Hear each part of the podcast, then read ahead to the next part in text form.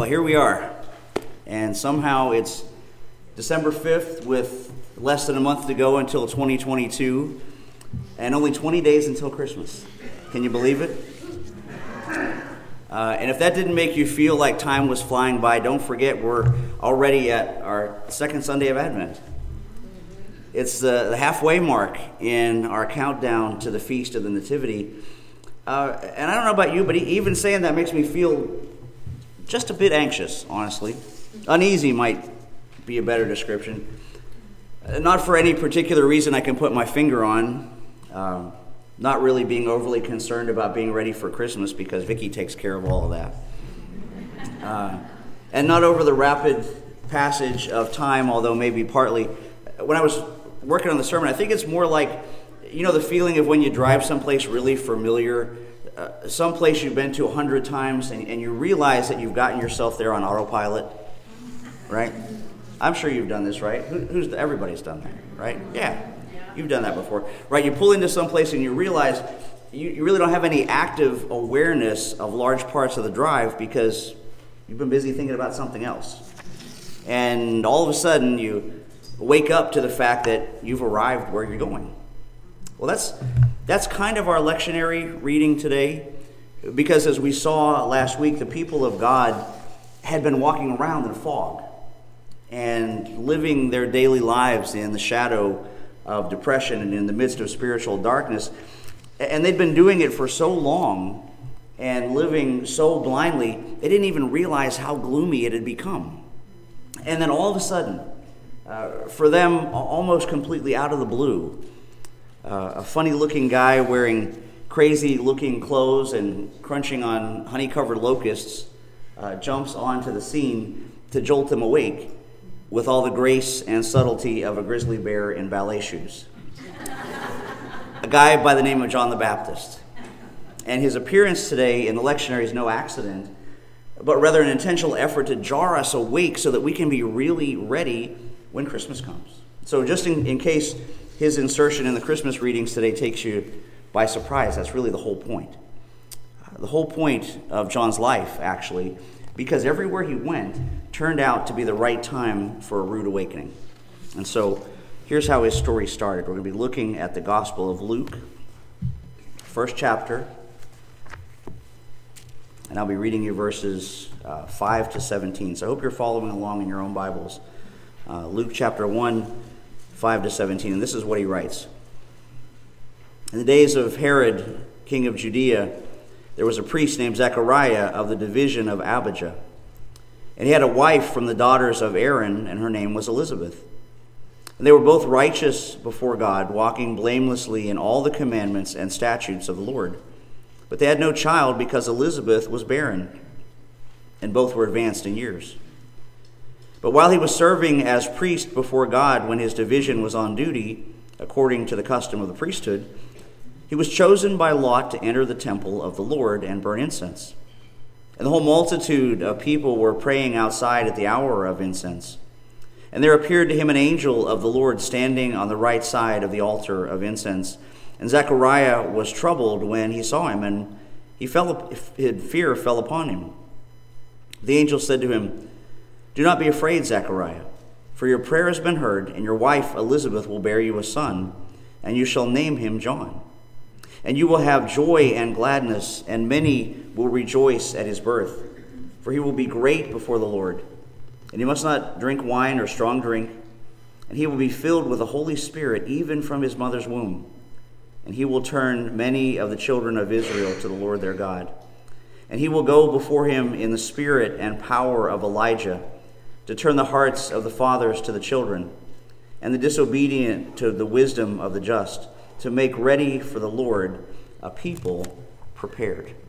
Brothers and sisters, that's the word of the Lord for us today. And let's pray. God our Father, we don't live today by bread alone, but by every word that proceeds from you. And so uh, take now what we've read and heard and nourish it with us today uh, in the way of eternal life and show us your salvation, we ask through Jesus Christ, your Son, the bread of heaven. Amen. Amen. So I, I, said, especially today, if you have your Bible, just for a background, if you guys, if you still have your Bible open, flip to kind of the middle, to the last page of the Old Testament, you guys have it in front of you. This is just for a little bit of background on today's message. So flip to the very last page of Malachi. Okay? And then if you take that little sheet, this little sheet right here, this page, the, the, the page that kind of acts like an artificial separator between the testaments, and you flip it over, just flip it over from Malachi to Matthew. What you've done in terms of the literature is to skip over about 400 years of time between the Old Testament and the New Testament, right? 400 years of silence, it's been called, because it was 400 years without a prophet having been sent to God's people. Uh, 400 years without any powerful miracles to topple their enemies or, or more profound revelations to add to the, the books of the Torah. But it didn't mean God wasn't doing anything. Uh, God is always working, even in our waiting, and I think sometimes especially in our waiting, uh, because He knew exactly what He was doing. And to demonstrate it, uh, He picks up in the Gospels exactly where He left off in Malachi because the last thing he said to the people in Malachi's day was, if you still have it open, Malachi chapter 4, verse 5 Behold, I will send you Elijah the prophet before the great and awesome day of the Lord comes. He will turn the hearts of children, I'm sorry, fathers to their children, and the hearts of children to their fathers, lest I come and strike the land with a decree of utter destruction. That sound familiar? Sounds exactly like what Gabriel, the angel, just said to Zechariah, right? About John the Baptist. And it was the message that the world had been waiting for. Even though at the, the moment relatively few perceived its meaning or, or understood its advent, and that's really what it was.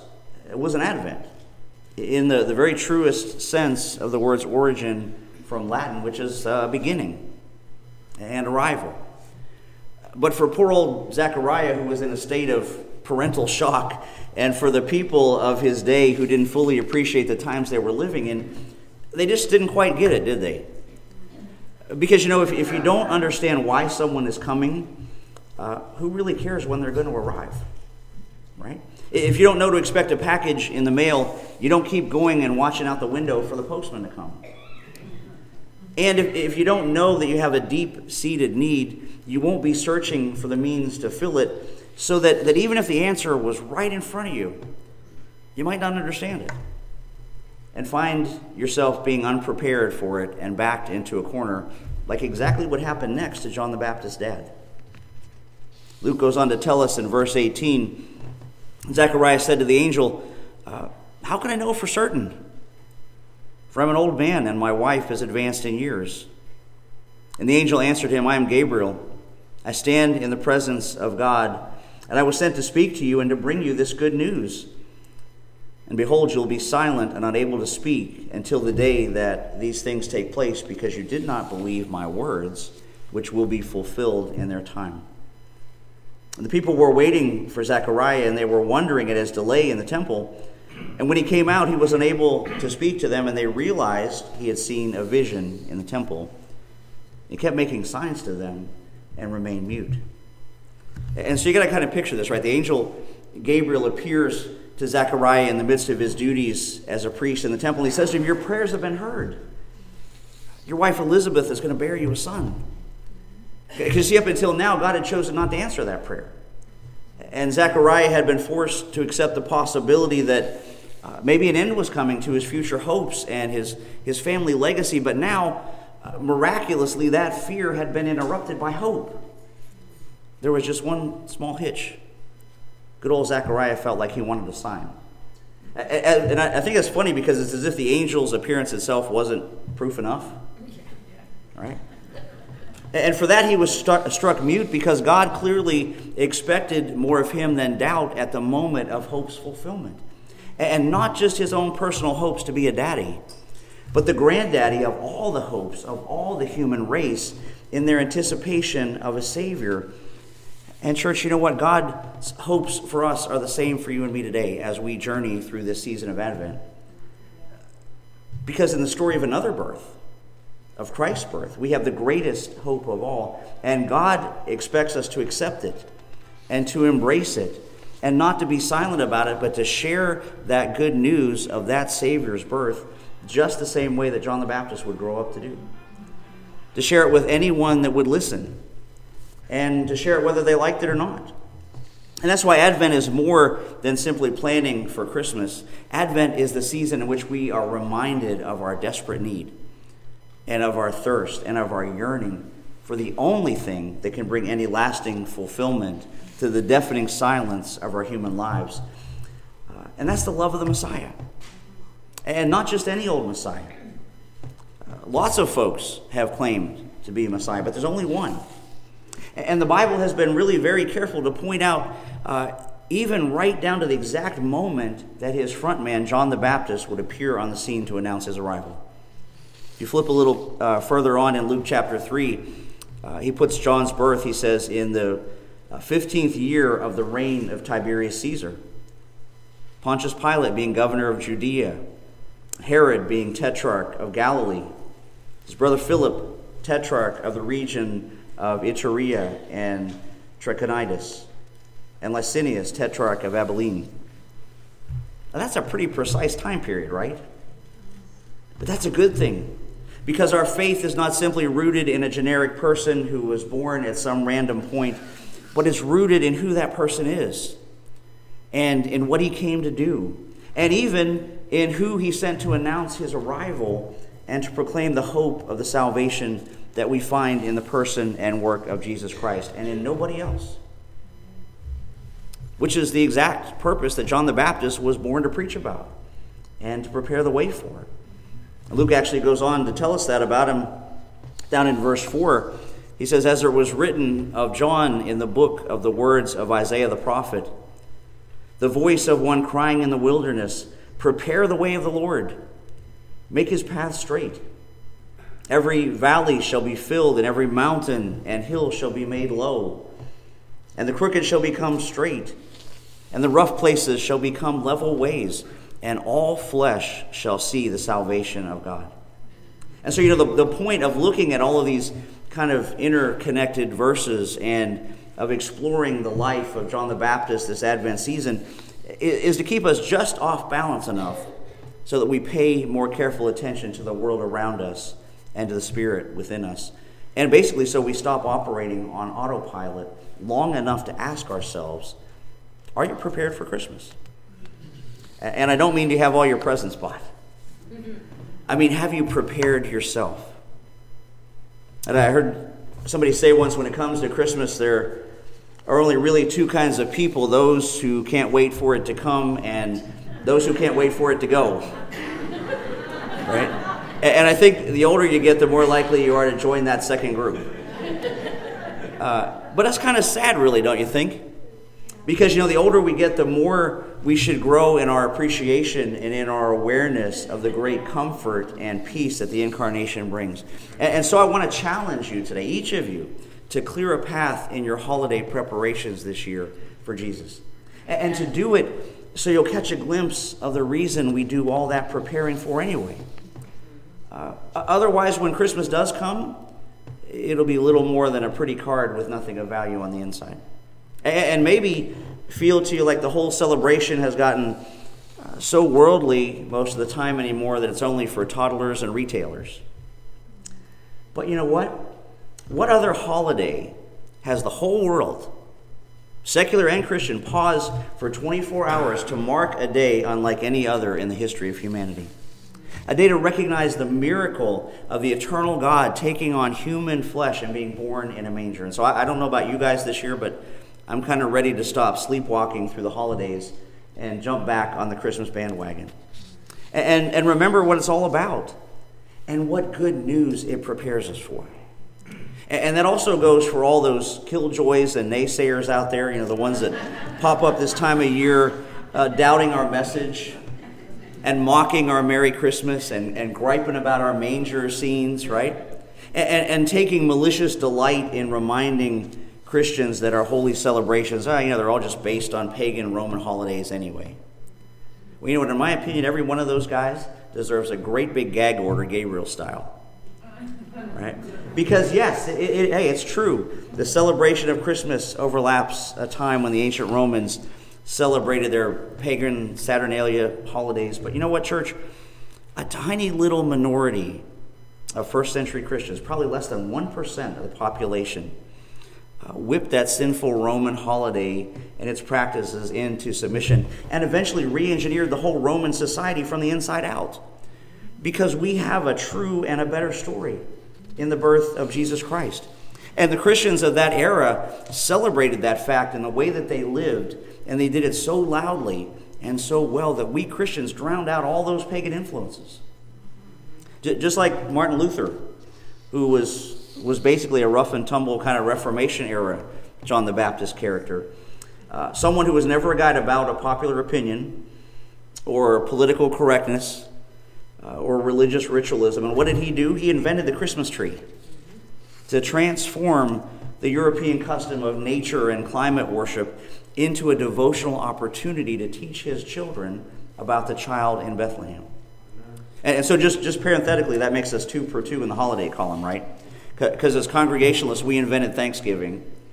And as people of the Reformation, we can take credit for the Christmas tree. So, you're welcome, world. right? Uh, but we can't stop there. Because the world and its evil influences have clawed their way back into our nation's politics and in our public education and in our personal family relationships, and I'm very sorry and ashamed to say, into many pulpits. And you know, people today are getting every bit as uh, dim headed and deceived as folks were walking around in darkness that we've been reading about for these last two weeks. And so it's time to shine the light of the gospel into the foggy thinking out there and to shake things up again, unless we in, want to invite maybe another 400 years of silence on our generation. And so, starting now, let's get out there and be as bold as John the Baptist was in sharing our faith this holiday season. Let's cry out in the wilderness prepare the way of the Lord, make his path straight. And then let's set about to fill the valleys of holiday depression that folks are in with the tangible love of Jesus. And set about tearing down all those mountains of godless misinformation and, and the hills of self imposed hopelessness that all those fearmongers in the media dole out night after night onto the backs of our nation. And we can do it, church, with the plow of the gospel and with the gentle yoke of the master. And let's call out all the crooked logic that's coming out of Pennsylvania Avenue and their army of alphabet people with the prophetic message of the apostles and the prophets. And together this year, regardless of the resistance, let's let the gospel of Christmas run roughshod over every segment of our society and every element of our personal lives until all those places become level paths to see the salvation of our God in the face of Jesus. Right? That's, that's what John the Baptist was calling folks to do in his day. Uh, and you know, his message hasn't changed. And so this year we need to take every opportunity to point out to everyone around us the reason for the season. And you know, really, the world is doing most of the work for us, right? Because everybody knows when Christmas is. Right? Everybody. They might just not know what it means beyond the gift giving. But we can change that. Because, you see, no matter how carefully we select a gift for someone, no matter how much money or time we spend on our giving, it's always going to be imperfect. Because it's only a shadow. It's only a, symbol of that perfect gift we affirm every week in the Apostles' Creed uh, that gift that was conceived of the Holy Spirit and born of the Virgin Mary. Because the real blessing of Christmas is that Christ gave himself for us, individually, specifically. Because, brothers and sisters, Christ didn't come to make people savable, he came to save you.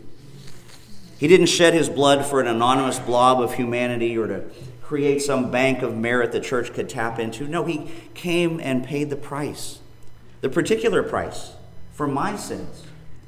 And if you're in Christ, He paid for yours too. And, brothers and sisters, it was no marked down Christmas bargain. It cost Him everything. That's the gift of God and the giving of Christ. And so, this Advent, as we prepare for that gift, that gift of experiencing once again how God claims us as His own through the manifestation of His Son, remember, uh, even though each of us have our own shares of hardship, and pain and adversity, just, just like Zechariah and Elizabeth and the people of their day did. we can know that our comfort and our restoration starts with Him. Just as the words of the Holy Spirit in the mouth of John the Apostle call us to clear the way through the wilderness for the Lord, to make a straight highway through the wasteland for our God, to fill in the valleys and level the mountains and hills and straighten the curves and smooth out the rough places for Jesus Christ to enter the wasteland of our lives.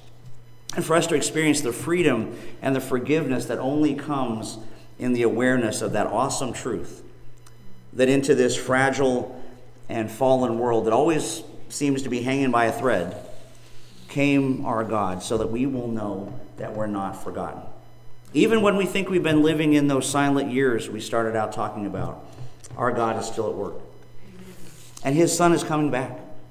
And so this year, uh, let's be dedicated messengers of his good news. You don't even have to wear, you know, John the Baptist camel skins and leather unless you want to. But for sure, let's adopt his message.